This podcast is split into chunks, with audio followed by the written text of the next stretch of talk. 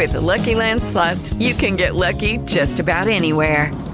This is your captain speaking. Uh, we've got clear runway and the weather's fine, but we're just going to circle up here a while and uh, get lucky. No, no, nothing like that. It's just these cash prizes add up quick. So I suggest you sit back, keep your tray table upright, and start getting lucky. Play for free at LuckyLandSlots.com. Are you feeling lucky? No purchase necessary. Void where prohibited by law. 18 plus terms and conditions apply. See website for details. It is Ryan here, and I have a question for you. What do you do when you win? Like, are you a fist pumper? A woohooer, a hand clapper, a high fiver. I kind of like the high five, but if you want to hone in on those winning moves, check out Chumba Casino. At ChumbaCasino.com, choose from hundreds of social casino style games for your chance to redeem serious cash prizes. There are new game releases weekly, plus free daily bonuses. So don't wait. Start having the most fun ever at ChumbaCasino.com. No purchase necessary. VGW. Void were prohibited by law. See terms and conditions. 18 plus.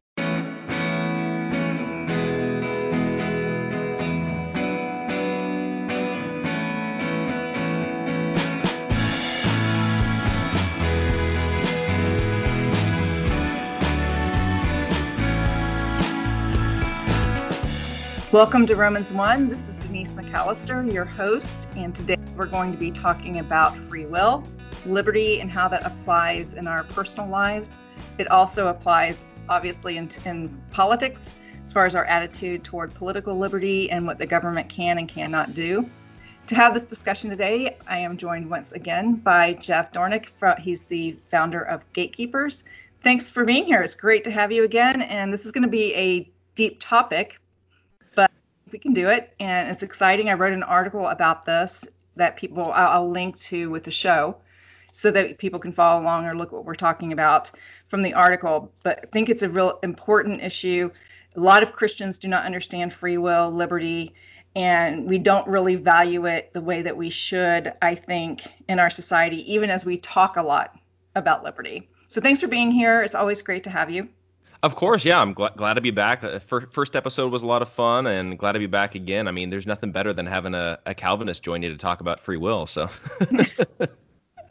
well, I studied Calvinism. I'm I'm quite shaky on my tulip these days because I have lots of questions about it. I, but we can get into that. Uh, I, I, guess I would still be characterized by many as a Calvinist when it comes to my um, soteriology and my understanding of salvation. But I do probably veer a little bit more into a Thomistic viewpoint when it comes to total depravity and all of that, but we will get into it.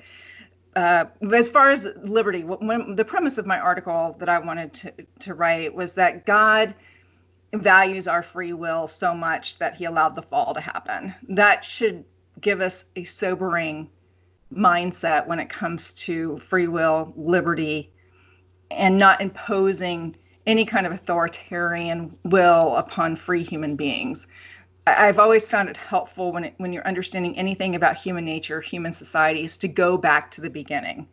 I do this with sexuality. I do this with various issues with human identity, and it's just as relevant when it comes to free will. Going back to the beginning, how did God make us? And the paradigm of understanding these things in light, light, light what happened in the fall and what happens in redemption. The creation fall redemptive narrative is helpful for us to have a proper understanding of these issues and also to have a respect for the complexity of them. This is something I think a lot of people don't spend the time thinking through. They want easy a- answers, they want black and white answers, they want a syllogism that's pure with really good tight premises so we know that our conclusions are perfect but that's just not the way it is in this fallen world. Uh, sometimes we have to leave things up to mystery and paradox. Yet we can still understand a lot about the paradox and about the mystery. And one of the great paradoxes, of course, is God being in control of all things, God knowing all things, God being sovereign, yet man is free. And that's what I'd like to explore in that in the creation fall redemptive um, paradigm for us to really understand this and how to apply it today.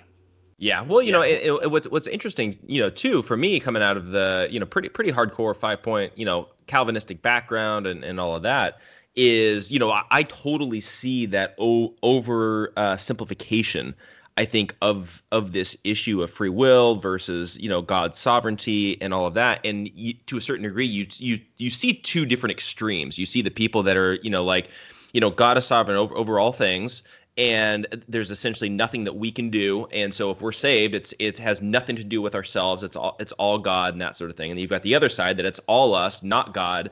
And i feel like there's you know obviously there's bible verses that talk about both aspects of that which again makes it complex a little confusing at times. But at the same time if we keep studying i don't know if we'll ever fully grasp the ins and outs of it all but we keep studying and keep trying to you know figure it out and understand it. And it, it, it helps us to slowly get a better picture and a be- better idea of the way god works i think in all of this. Oh absolutely. And i was inspired to write that this today. Um, well, i read it yesterday uh, with kellyanne conway's statement where you know don't worry you'll get your liberty back. Just keep wearing your masks or doing lockdowns, whatever you want to do, or you'll get it back. When well, when the government says we're taking your liberty away today, but don't worry, you'll get it back, you should be concerned. Alarm bells should be ringing in your head. Uh, you know, the government here to help you is a scary thing to hear, as Ronald Reagan said so I, I, think we need to understand why liberty is so important. And I always like to go to the foundations of things and not just quote people or, or talk about, you know, things like, oh, liberty's great and we have to have liberty. It's part of our American rights. You know, we need to fight for, fight for liberty. Give me liberty, give me death. I want to know why. Why is liberty so foundation foundational to human existence? Why is it so foundational to our American heritage and our American founding and our American way of life. We need to understand these things from a basic ontological, created order kind of understanding about who we are as human beings and why liberty and not being coerced to do something, even you know, in the name of law, because unjust laws are coercion. And you know, so if you're threatened with punishment because with an unjust law, that is a coercion, that is a violation of your liberty and your freedom. And God doesn't even do that to us. And I know that sounds shocking to people because they think, oh, God, God is the big authoritarian in the sky, right? God is the is the one who forces us to do things, but that's simply not true. So I would like to unpack that. Let's start with creation, how God created us, because we need to understand who we are and our identity as God's image bearers to really understanding everything else that follows. So when God created us, he created us in his image. And part of that being in his image and essential to being in his image is to be a free creature. Why? Well, he's free. And so we are in his image also free. That doesn't mean we're autonomous. It doesn't mean we can do whatever we want. I can't fly. I can't go out and violate God's laws moral laws or physical laws, but I'm free to make choices. I have a mind in which I think, and I have a moral capability in which to choose good or evil. When our parent first parents were made, God, they were pure. They had pure rational thinking, and they were pure good. They were righteous. They were perfect, and but they had free will, and God gave them that because one thing God wanted for us and the creatures that he made were to make creatures who love him and love each other and love his creation. Love is the moral imperative and the moral mandate of human existence. To love, you have to be free because you can't be coerced to love someone. You have to choose love. You can't be just an animal driven by instincts. You have to be able to think and make that choice as a subject to choose another subject as the person that you love. So it's essential to be in being made in the image of God, who is love, to be free. And that's how he made us. And, and he made us that way, even at the risk of knowing that we could choose wrong. We have the capacity in the very essence of free will to choose. We could choose good or we could choose evil. And of course, we know how that story went. So, yeah, do you have yeah. thoughts on on that. Well, well yeah. I, th- I, I, what's interesting is as you're as you're describing, as you're describing that, you know, I'm seeing. Uh, kind of the parallels playing out, you know, with it within a lot of the like the political system, like how you had mentioned, even with uh with like Kellyanne Conway, and and her statement. Um, but but what's interesting to me is like as we're seeing this, I think I think we begin to get into this idea of like even when we look at the government, we look and see how how is it behaving? It's like it's wanting to force the American people when we, when you see these leftist you know governors and the Democrats and and even some Republicans, it's like they want to force the American people to behave a particular way or a certain way, or they want to force us to believe a certain way. Whereas when you see our founding fathers, it was you know, let's take a step back, get the government out of this, and then let, let the people decide what they want to do with their lives and that sort of thing. And there's an interesting parallel there when you're talking about, you know, free will, free will versus, you know, God's sovereignty and control over everything. And you you kind of see those parallels. The when you look at the church, even you you begin to see the people that hold these different uh, theological positions. It that seems to be playing out in their political ideologies as well. Like you see a lot of Calvinists going down this Romans 13 route, and then you see a lot of the, the non-Calvinists are going down the freedom and liberty and being a little bit more, you know, politically active, maybe we could say. And so it's interesting as you're kind of describing this and uh, the compulsion and uh, and the force and all that kind of stuff, and you're seeing this play out, and you're seeing how even the church is falling into a lot of these different uh, perspectives depending on their theological positions too. I think. Well, I think what's forgotten a lot is that foundational essence of who it is, what we are, and who we are as human beings. That we are free creatures, and that authority um, now after the fall is there to restrain evil, but it's not there to impose will on another. And so that's one thing that we need to understand. There's a difference between putting laws out there for us to obey, to freely obey, we can freely obey them or we can disobey them. We will suffer the consequences, but they're still free choices. Unless we're compelled and coerced through threats, that's a different thing, or unjust laws. Uh, so freedom is always maintained, uh, you know, because it's part of who we are in our very nature as human beings made in the image of God. The thing that happened, a lot of people might be confused by this, and that what happened at the fall was that we did not lose our ability to choose. We lost our moral ability to be perfect. We lost our moral ability to be truly pleasing in God's sight because He's pure, right? And so we need to be pure and righteous and holy um, as He is to commune with Him. But we lost that ability. We lost that moral ability, but we did not lose our natural ability to make choices. We're still somewhat reasonable. We're not purely rational like our um, unfallen parents were. We have chaotic thinking. We don't form right premises a lot of the times. Uh, we need revelation in order to understand truth. Uh, but we have still that ability to choose. And that's to, because we're still free creatures. We're still human beings made in his image. Fallen, sinful. We don't have the moral ability to even have faith in him of our own free will because our, our will isn't free anymore it's in bondage to sin.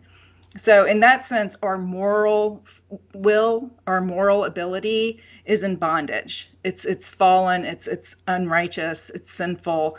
Um, this doesn't mean we can't choose to do good things but those things pale in comparison to what true righteousness is because we're still tainted by sin we're corrupted and we're born in sin all have fallen short and fall short of the glory of god.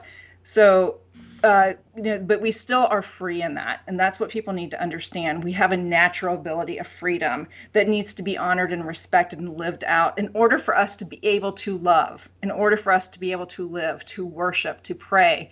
Uh, to, to carry out God's mandates in this world, to marry and have children and seek dominion over this world. And all of that involves free will and freedom and choice this is why tyranny is so terrible. It suppresses the very image of God within us and uh, imposes another's will onto our own.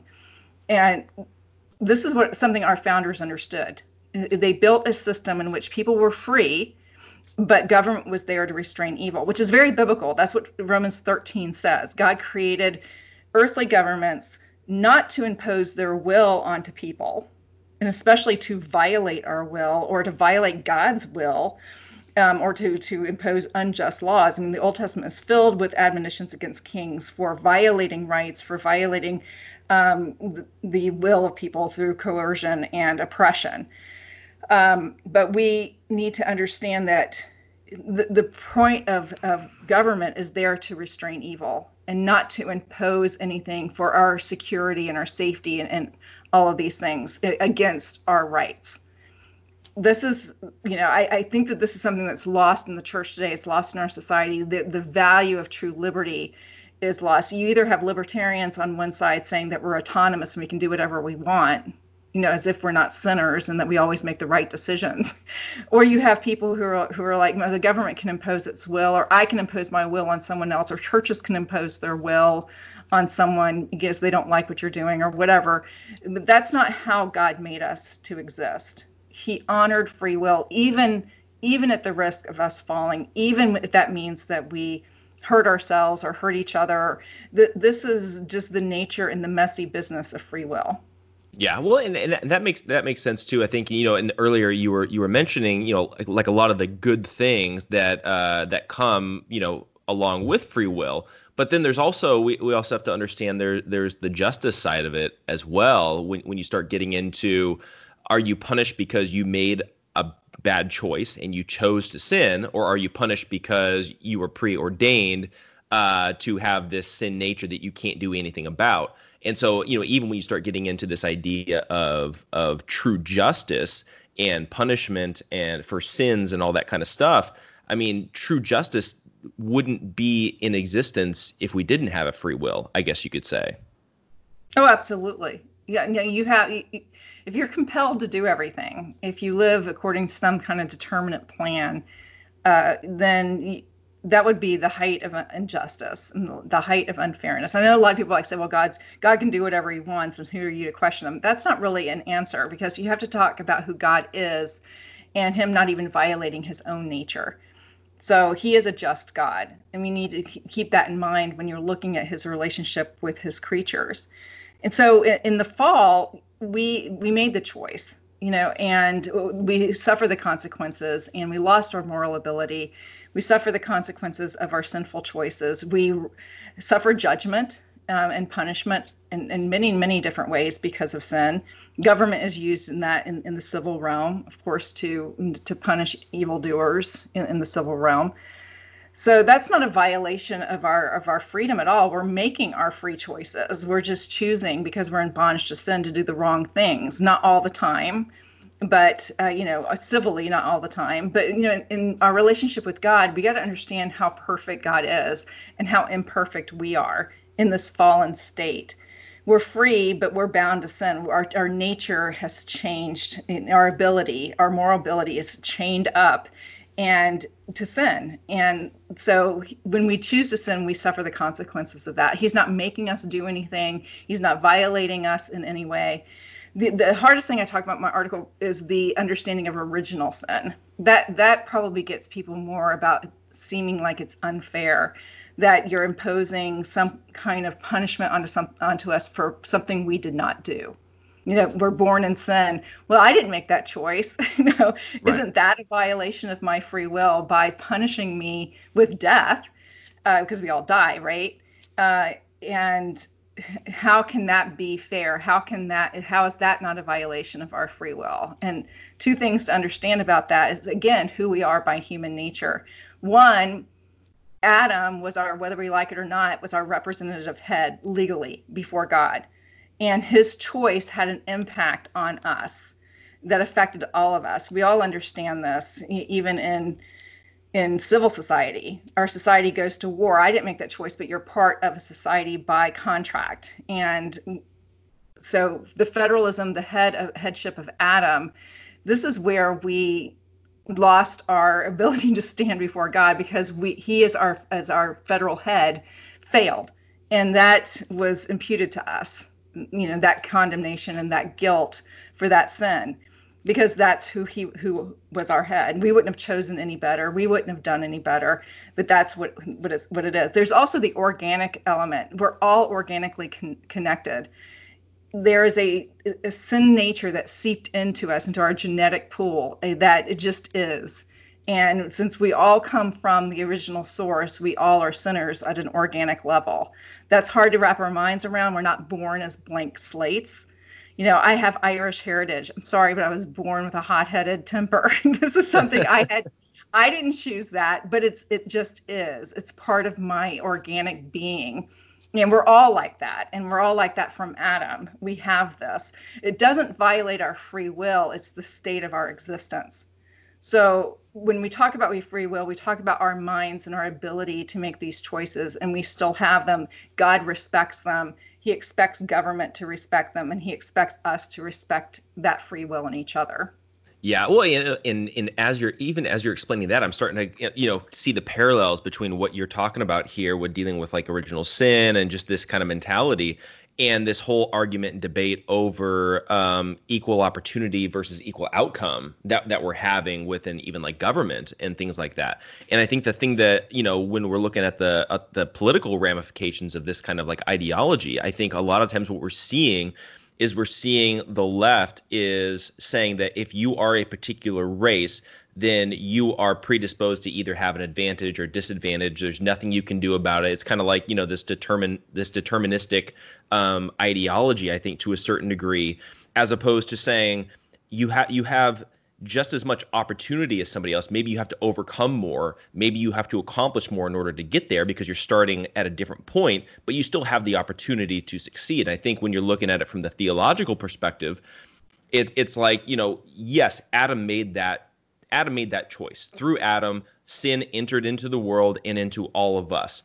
But at the same time, we still have a choice ourselves to actually commit that sin or not. Maybe we're predisposed because of our sin nature to go down that route, but we still have the decision every single time to sin or not to sin. And I think that that's that's really what it comes down to is that sure, we've got we've got the sin nature, but at the same time, we could have chosen not to sin and yet we still did.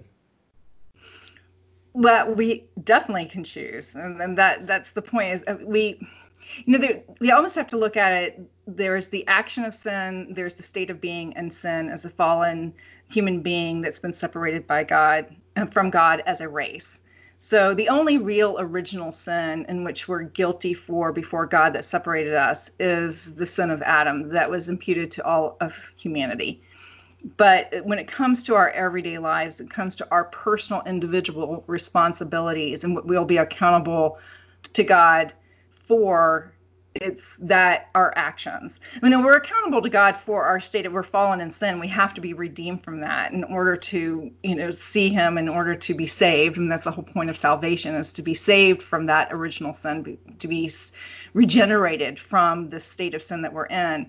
But there's also the the daily choices that we make and we can we can choose. We still have enough in us to be able to choose to be good or not good but not enough to be saved not enough to be righteous not enough to stand in god's presence and save ourselves but enough to make these choices that i'm not going to go out and become a mass murderer just because i'm born in sin. We all we all have our choices to make. And we make good choices we make bad choices is that is that clear? There's there's this you know uh, legal condemnation of us that has been brought down to us by Adam. There's the organic um, infusion of sin within us that we're born with that we have to fight the flesh, the fallen man. But within this, it doesn't mean that we're helpless before it in our everyday actions with other people and we still can choose to, to be good and to do the right things. And when you don't, God uses government, He uses families, he uses authority figures in order to punish, in order to get us back on the right track. Right. Yeah. That makes that makes that makes perfect sense. And I, and I think also too, it's it's really fascinating seeing uh, how you know, especially here in in the American you know governmental system and the way we've got our society set up and everything, and the way that the founding fathers originally intended it, it seems like there is this direct parallel back to our theology uh, and our and our belief system on on the gospel and salvation and all of that kind of stuff. It's just it's like a physical representation of that. You know, when we're talking about freedom and and liberty and our ability to choose to do right and wrong and and all of that kind of stuff, it does seem like it's it's almost like it's a metaphor for the gospel and salvation if if we look at it from that perspective. Well, there's also a passivity that can come if you're thinking, well, God's in control or things are in control or God, you know, works through government. I don't really have to do anything. That's just simply not true. You're to be active in this world. You're to make choices. uh, you're to make free choices, which is why it's so important that you live in a free society so that you can make those free choices. Love is a very big part of that. Again, what is your command by God? Is to love others. You cannot do that if you're not a free human being. This is why t- tyrants, totalitarians, the first thing they attack are intimate relationships. They like they have to break apart um, connections and human connections and human relationships, friendships. They destroy it because love is is the very essence of expressing our freedom. If we don't have those human connections we're not free. We're not free to live out the mandate that god has given us so it's very important to fight for liberty as a christian in order for us to carry out the mandate that god has given us to love each other to love this world and to carry out his you know, creation mandate as well as to spread the gospel.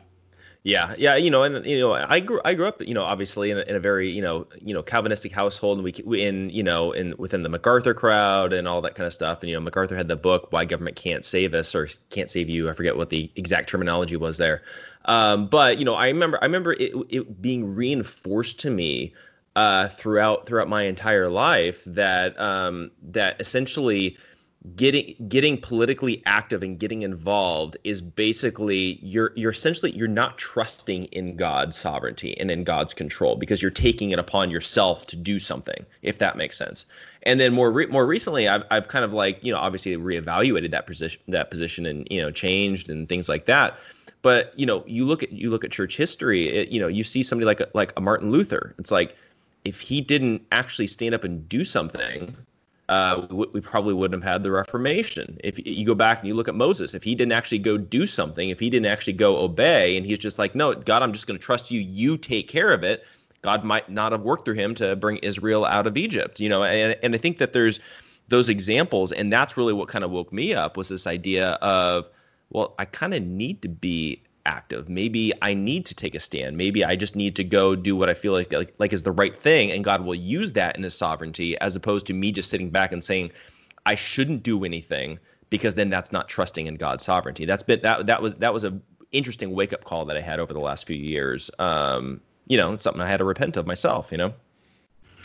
Well, I think one thing people get confused about with God's sovereignty and God's will kind of sit back and think, well, God's uh, like this fatalistic idea. The God's in control. He's going to make everything happen. And I just need to find my little calling and carry it out and not really get involved in what's going on around me or anything else. That's simply not how God works. God's will for us that we know clearly is for us to be obedient to Him, to seek His ways, to follow His ways and we cannot do that if we're not free.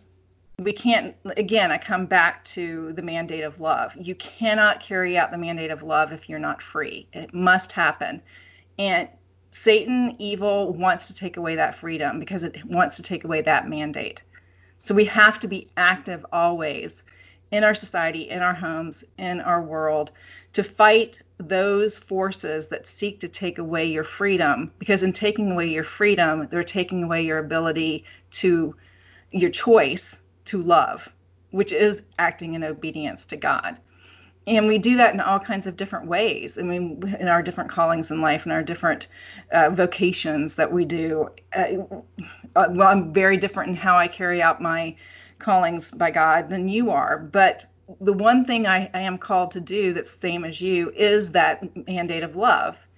But again, we have to be free and we have to be able to do that on a daily basis. And government is a big threat to that freedom. Uh, any other kind of authoritarian figure, there are churches that are authoritarian that take away that freedom and that ability. So God doesn't do it. And, and, they always do it in the name of safety and security. If you notice, and this is how totalitarian authoritarians work, they're doing it for your greater for your good, the greater good, for your safety, for your holiness, for your righteousness, um, and taking away your ability to make choices um, for your own good. Well, God didn't even do that. God does not take away our choices for our good he tells us what we're to do and if we don't obey you're going to be punished but that's different than taking away the ability to make the choice in the first place Yeah, well, yeah, that's like even like what we're seeing out here in uh, out here in uh, California with uh, with Gavin Newsom. I mean, like literally, we're seeing it's uh, it's illegal to uh, to have indoor church services. It's not only that; it's illegal to have in-home Bible studies.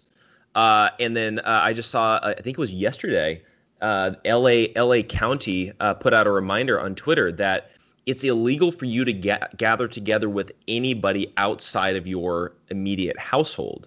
And so you start getting into this, and like like what you were explaining just a minute ago was they're they're they're dividing us, they're keeping us separate, they're taking away those relationships and and that ability to, to love on each other and things like that.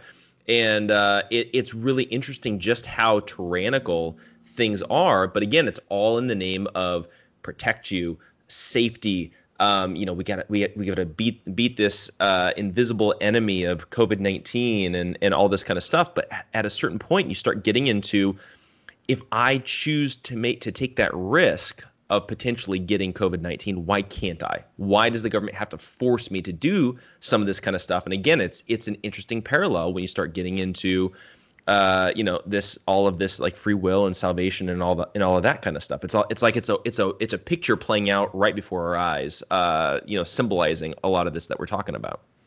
Well, they'll say they'll make the justification by saying that they're protecting others, that they're doing it in the name of you can actually harm someone else, so that we have to protect society. So this is how we're doing it. But that's twisting the facts. I mean, there are times that laws are put in place in order to protect people um, from harm and you know, can't yell fire in a you know movie theater kind of thing uh, those are very specific and they're ones with very clear cause and effect that if this happens this person will be harmed. They're very clear and they must be very clear for for a government to make a law that's protective in that sense. That's not what's happening here. It's not a clear cut thing of i'm protecting anyone. It's it's very much about control. I mean the nature of many of these laws like my um, governor just passed you can't drink ha- restaurants can't serve alcohol past 11 o'clock at night. That makes no sense when it comes to protecting anyone. The inconsistency in the ma- mask wearing, the inconsistency of times, which stores can be open, which can't, which stores can't. There's this is not a measure of protection. This is a measure of control. And when you have government making laws that are unjust and that violate people's liberty to to um, associate, to worship, even what to do with their own bodies, which is a problem with the mask. People don't realize, you know, that's a problem because you're telling me what to do with my own body. You know, my body, my choice, right? So it's a violation of that. And I know they're saying it's in the name of, you know, you're protecting other people, but that's just not that the data isn't there for that. The science isn't there for that. It's very inconsistent in that. If you really want to protect everyone purely, then you really can't leave your house because we leave trails of ourselves wherever we go. the uh, virus still gets out. Masks are being worn, and yet cases are still on the increase. So, this is not a black and white thing about what's protecting people. It's actually about control. And this is not how we're supposed to live as human beings. It's not how God wants us to live as human yeah. beings. Yeah, well, wants, it, it, and even and even even if we're going down this route of you know protection and all that kind of stuff, keeping people inside is not what's going to be, be beneficial at all. Like I, I, remember listening to a podcast with uh, uh, Bret Weinstein, I, be, I believe, and he was on Joe Rogan. He was talking about the actual genetic code of COVID nineteen and how certain things are spliced in. It's it's created in an indoor lab, so it's it's predisposed to success with within indoors. And then what does our government do? Keeps everybody inside where it can actually thrive. I mean, see how much COVID nineteen has spread while everybody is in shelter in place, being forced to stay inside. It, it's it's pretty crazy when you actually think about it that way.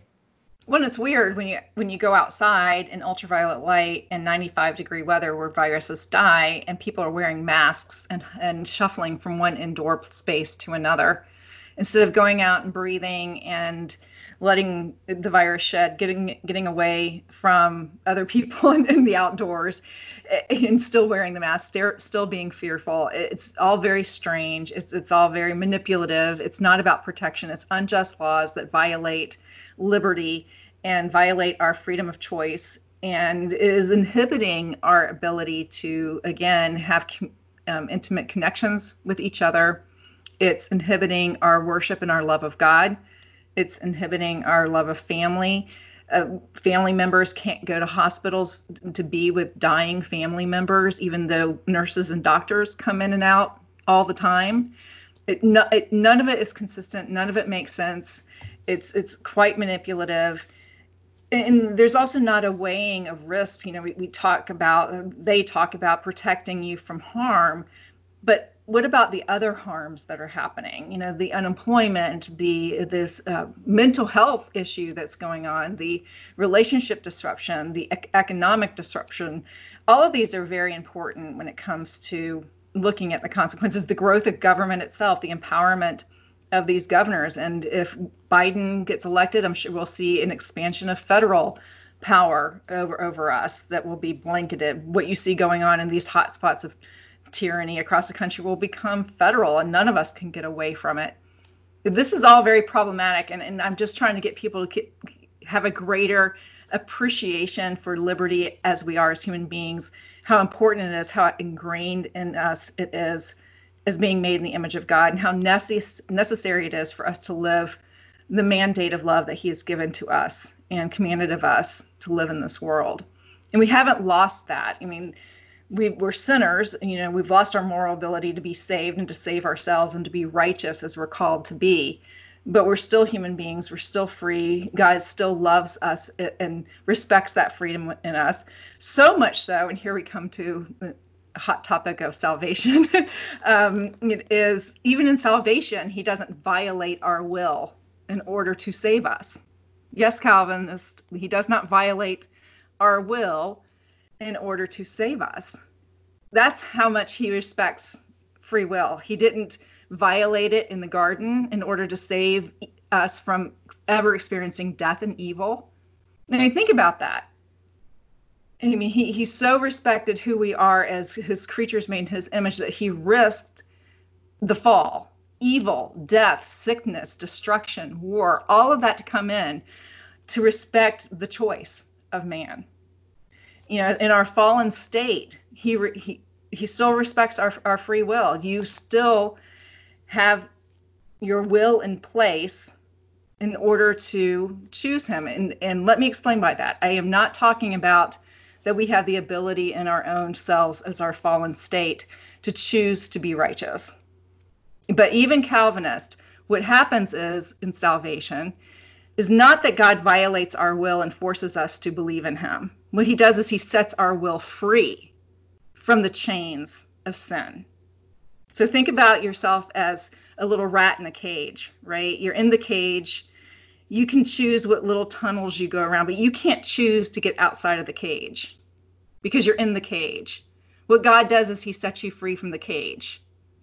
And when setting our will free, we choose to have faith in Him. We can't help but have faith in Him because we're made to be righteous. Because that is our original state of being, is to love Him and to want to be with him. That's why he speaks in terms of when you were slaves to sin, you're now slaves to me. It, that isn't a, a violation of the will, that's a state of being. And so when he sets our wills free, that through his regenerative power, then we choose to love him freely. And we are set free in Christ. We're set free to love. And we don't use that freedom to go sin again. We use that freedom because as we are originally intended to be, to be righteous. So if, if he respects our free will so much, we need to respect that in each other and as a society. Yeah, yeah, and, and, and I think that that's that's that's a really uh, you know good good way to put it. I had, I had a pastor who was one time you know teaching a series on uh, on you know Calvinism and all of that, and the way the way that he explained it when, in dealing with salvation is it's like you know if you look at like a hawk, right? uh, they're predisposed to going for the meat. And, you know, w- within the salvation example, that would be essentially sin. You know, we're always going to be choosing ourselves, our pride, our, you know, selfishness and, you know, and that sort of thing. But if if we want if we need salvation, which would be to go for let's say let's say a vegetable, a hawk is never gonna of its own will go for picking up a carrot it's going to go for picking up the rabbit. It's almost like God had to literally change the the will of of the hawk, open up its eyes to oh that's that's the better choice. And I think one of the, one of the things that made sense to me when it came to that is the hawk could have always gone over there and picked up the carrot. But he never would because he's he's always wanting always wanting the rabbit or the meat or something along those lines. And for me, that that that always made sense. Some other people, it didn't always make sense as well. But for me, that kind of made gave me that proper perspective of understanding we do have that free will, but but oftentimes because of our sin nature, we're we're picking the wrong thing, even though we could have always chosen salvation you know at, at any moment um, and that's where it kind of gets back into personal responsibility and that sort of thing Uh, well, I, the only disagreement I would have with the hawk illustration, I, I would probably more put it in terms of because I don't think God changes our who, the nature of our will. right Uh, you know, the hawk, the hawk. I would I'd probably use more of the analogy of a hawk that's fallen, that's in a state of fallenness, is always going for rocks to eat. You know, that's just what Mhm. it does because it, it's corrupted, it's twisted by sin and disruption instead of going for the meat that is designed to go for. Right. So what God does, it's chained to this intent. This will is bent, and the emotions and the affections of sin are, are bent on on the rocks. And it may have an eye and an understanding that oh, I should go for the meat, but I really, really don't want to because I'm compelled by my sin nature to go for the rocks. And what God does is He sets that will free from the desire of the rocks and so that the the hawk can then choose what it was made to choose and made to be and to choose the righteousness you know and in in that re, re um, of of the human will you know it's a journey because it's not a perfectly we're not perfectly there yet. We still have the sin nature we struggle with. We're still not glorified. We're still not perfected in this life. It's just the beginning. It's the beginning of the infusion of the unlock enough to unlock our change so that we can have faith in him so that god's regenerative power comes in to us enabling us to be what he had created us to be. But that journey and that battle that's what the battle of the christian with sin begins. You know the wrestling that we, that paul talks about in romans 6 and, and 7 where he talks about you know i do what i don't want to do and i'm struggling and i know what i need to do. It's that wrestling with the flesh. But we are going to win that battle because I, I believe that we have been made to become what we are truly supposed to be and that in that battle it can take some dips and it can take some falls. That doesn't mean that you can just go off and like I, I don't think most christians if you've been regenerated can comfortably live in sin. I just don't. I think you can have periods of it like david did but boy it weighs on you. And you know it, it, it you come back. You come back and uh, it- it's a it's a long journey. It's a struggle. And I I know Catholics have a whole system of different types of sins and all of that, and how that's handled with them. Um, but the struggle's still there. And but you're regenerated. You're made new. Your will has been set free from that bent, that desire to love the lesser instead of loving the greater, and and having faith and trust in Christ. Because the fallen man just does not want to trust in Christ. I mean, that's just the, the facts. They just the fallen man does not have faith does not have that kind of uh, connection and communion with God that's so necessary for salvation. It takes the work of God setting that soul free and that will free in order to love God. And that's what he does for us. And, and in bringing us into this new state of, of sanctification that is along that you know working out your your salvation with fear and trembling that's all talking about sanctification that long path after he's justified us and regenerated us by his power. Yeah, well, yeah, and, and I think that, that it, well, and and that's one of those things too, where a lot of times, you know, like my crowd being in the Calvinistic crowd, I think a lot of times we mess up this idea uh, of sanctification, and I think a lot of times we have to remember that that that is a lifelong process. You know, it, it's it's constantly you know becoming more Christ-like, but but it's it's going to be ebbing and flowing. It's going to be we're growing. It's we're going to be going through growing pains. It's going to be difficult. There may be still be some sin in one area of our life while the Holy Spirit's working in another. And it's this gradual you know um, you know process that I think a lot of times within you know at least from like a lot of what I've seen a lot of people say will say like well once once you're justified you're no longer going to have any of that desire for sin. And it's almost like they'll never go so far as to say you're going to be perfect. But at the same time if there's any habitual sin at all, then they'll, they'll, then they'll take that to like an extreme of saying, well, now you got to question your salvation and things like that. And I think it's just one of those things where just as just as we're seeing like in real life, whether it's entrepreneurship or it's um, you know it's politics or whatever it might be, a lot of it is is a constant battle and struggle and things like that. And I think that that can also be applied to you know the spiritual side of things with like sanctification and all of that as well.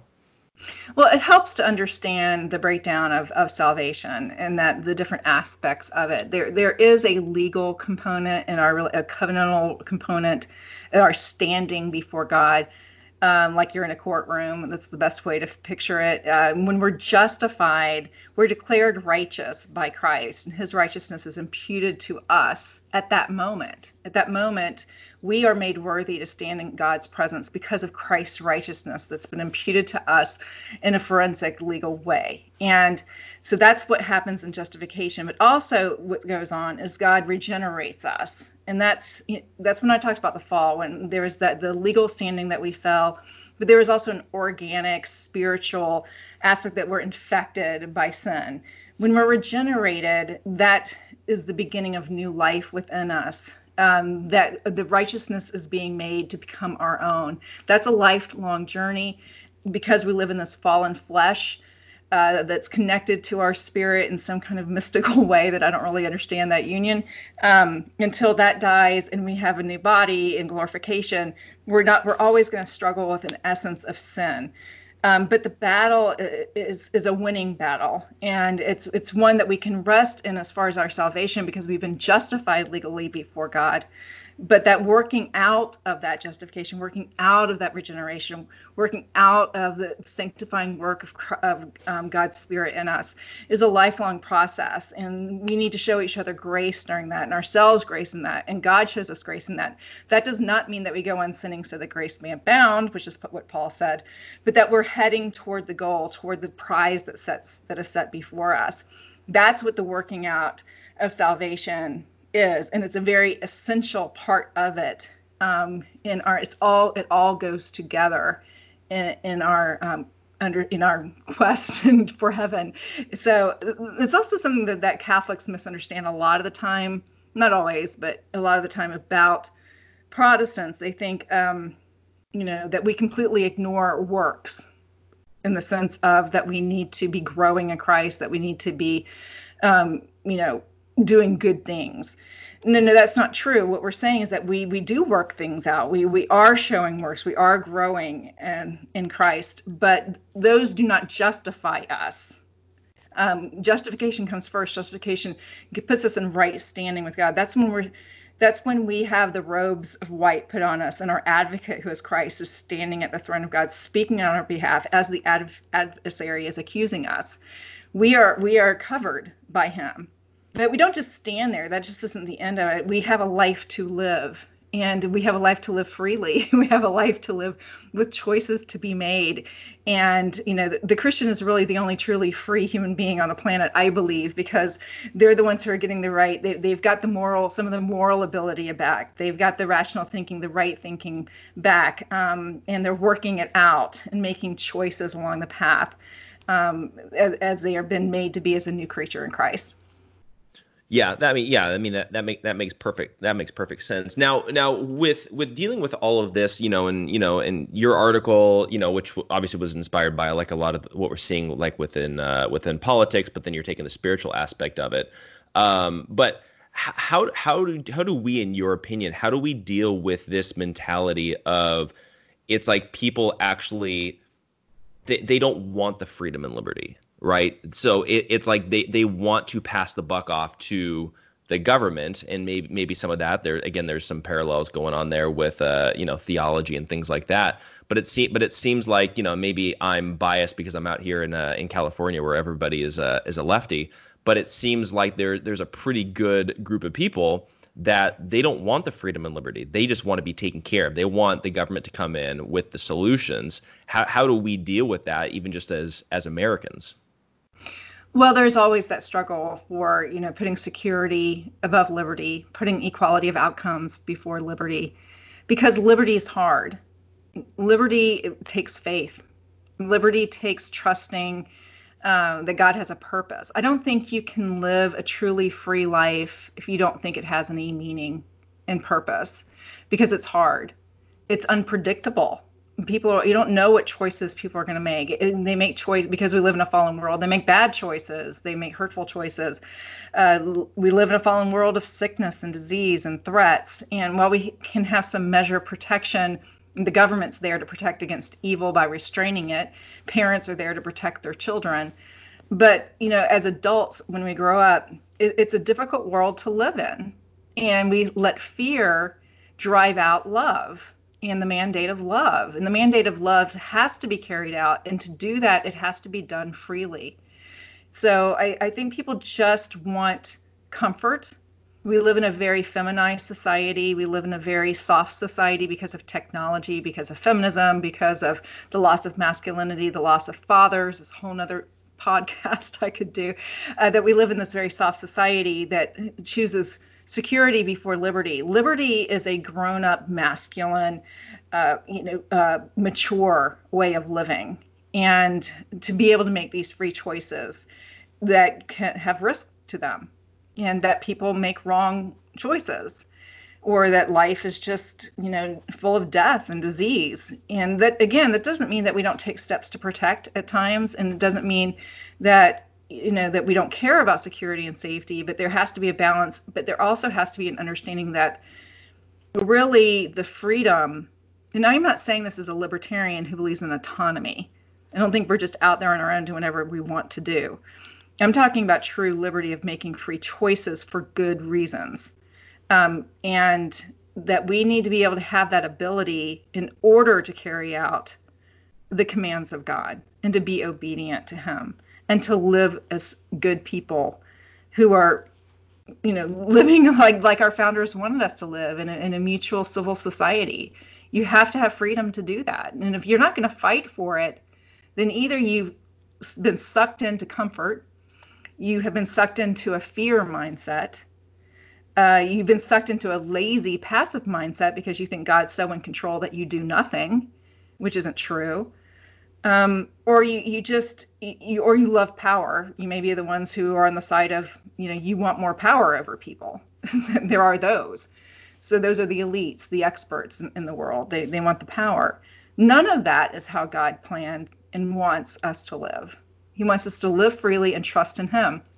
We saw this so in, in Samuel, where Israel was following God and God was their king, and they looked around at the other nations and they said, "Oh, oh, we want we want to be like all the other nations. We want to have a king, and we want that." And, and God said, "No, you need to follow me. Keep your eyes on me. You don't need the protection."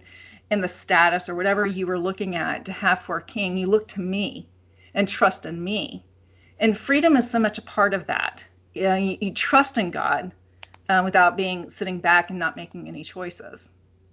Yeah. Well, you know, and, and also too, I think eh, you know, like I like how you said that uh, freedom, freedom and liberty is is messy, and, and in all, in all reality, it is. And I think you know that that's also true on on the spiritual side of things when you are going through sanctification, because we do have sin, we do mess up, we do deal you know we still have um, you know that sin nature you know in us that we were born with you know and i think and i think maybe to a certain degree just in the same way as a lot of people uh, when it comes to government they want to rely on the government because it's easier i wonder if maybe to a certain degree there's there's at times too much of a reliance on you know or putting too much of an emphasis on god's sovereignty on the salvation side of things because it takes away a lot of the messiness of actually dealing with uh, with a lot of the you know sin and, and things that we have to deal with on a daily basis. Yeah, the sanctification aspect, which is yeah. messy. Freedom has been messy since since the garden. It was messy before the tree. you know, it's been messy in the fall. It, it's it's messy in sanctification. Uh, but we're you know, but we still maintain that freedom in order to make those choices that God wants us to be to be making. We're Im- His image bearers. We're not automatons. We're not puppets. Uh, you know, we're not here to look to the government to take care of us. God takes care of us, but He does it as a, as a Father who knows us and who respects our liberty. And when, when we take our eyes off of God and we put our eyes on the human authority, the human authority is going to abuse it every time because it seeks power and it, it's corrupted by sin itself because it's made up of sinful human beings. So we need to look to God. You know, obey government when it, according to its just laws, not according to unjust laws, because then it's not being what God designed it to be according to Romans 13. We don't obey the government in everything. Paul didn't. You know, Jesus didn't. So you know, you just you obey the the government in the Lord. As and you know, so but we in all of that we keep our eye on God as being um, the one who's in control, you know, has per- when I mean by that, I don't mean fatalism. I mean he has a meaning and purpose. He has a design for it all. And part of that design and part of that meaning and purpose is for you to live as a free human being with all the risks that that involve involves and and live in obedience to him. That's one of the messages of Ecclesiastes. And everything's going to change. Everything's in flux. I mean, we live in a fallen world. I mean, there's there's war and peace and happiness and dancing and tears and laughter. Uh, rich people get rich and all. You know, p- you know, poor people don't get rich. there's all kinds of messiness. Through it all, the thread is that God has a purpose for us, and to live in obedience to Him, to walk in His ways, to love others. You know, to love mercy, to, to walk justly. You know, these are the things that He wants us to do and keep our eyes fixed on but we can't do any of that if we're not free people.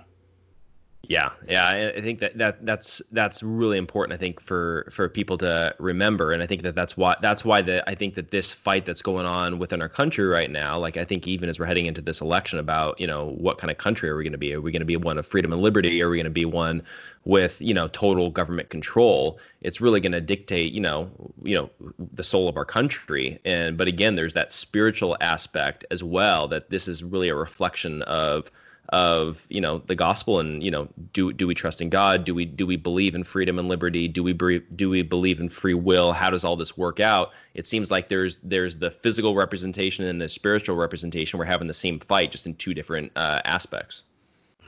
I agree. And we need to keep our focus on the fact that we live like I said in a fallen messy world but we can't get let fear we can't let a desire for safety and security rob us from our duty before God. And that duty before God has to be carried out by free people and you know, free thinking people, people who are allowed to gather together, who worship together. And that's so, such an imperative. And, and our founders understood that. They understood because they came from an area where they were oppressed and they didn't have that freedom and when they came here they wanted that freedom. And then granted they had all kinds of messed up ways themselves of, of, instituting it as we know. They, they were imperfect people but the ideal was there. And and we need to keep our eye fixed on that and understand who, who we are before god as people as individuals as human beings and how we're designed by him and how essential it is not to be controlled that that isn't some kind of pride that isn't some kind of not caring about other people. That's essential to our nature. And it's it's one built actually on love.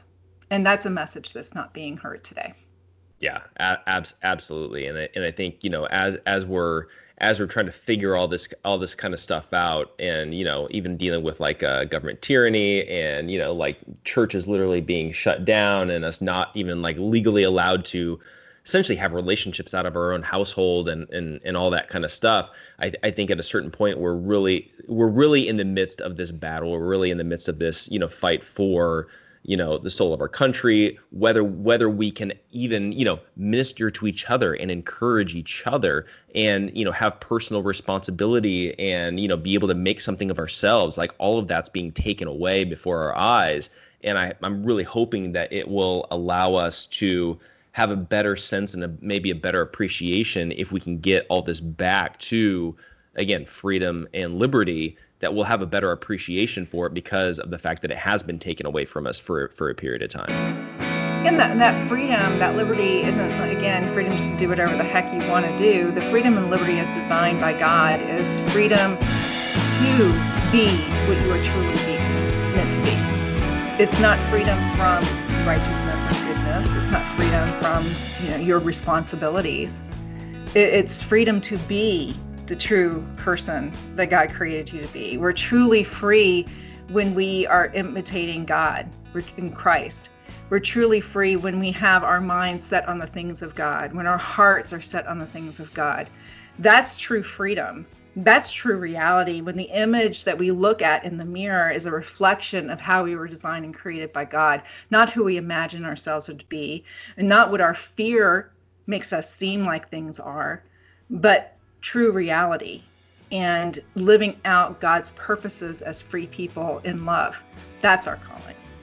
So, I, on that note, I think um, I think we've about covered it, and I really do appreciate you once again joining me to discuss these big issues that are you know, facing the nation. And I hope we can have people just think deeper about these kind of topics. I really appreciate you joining me today.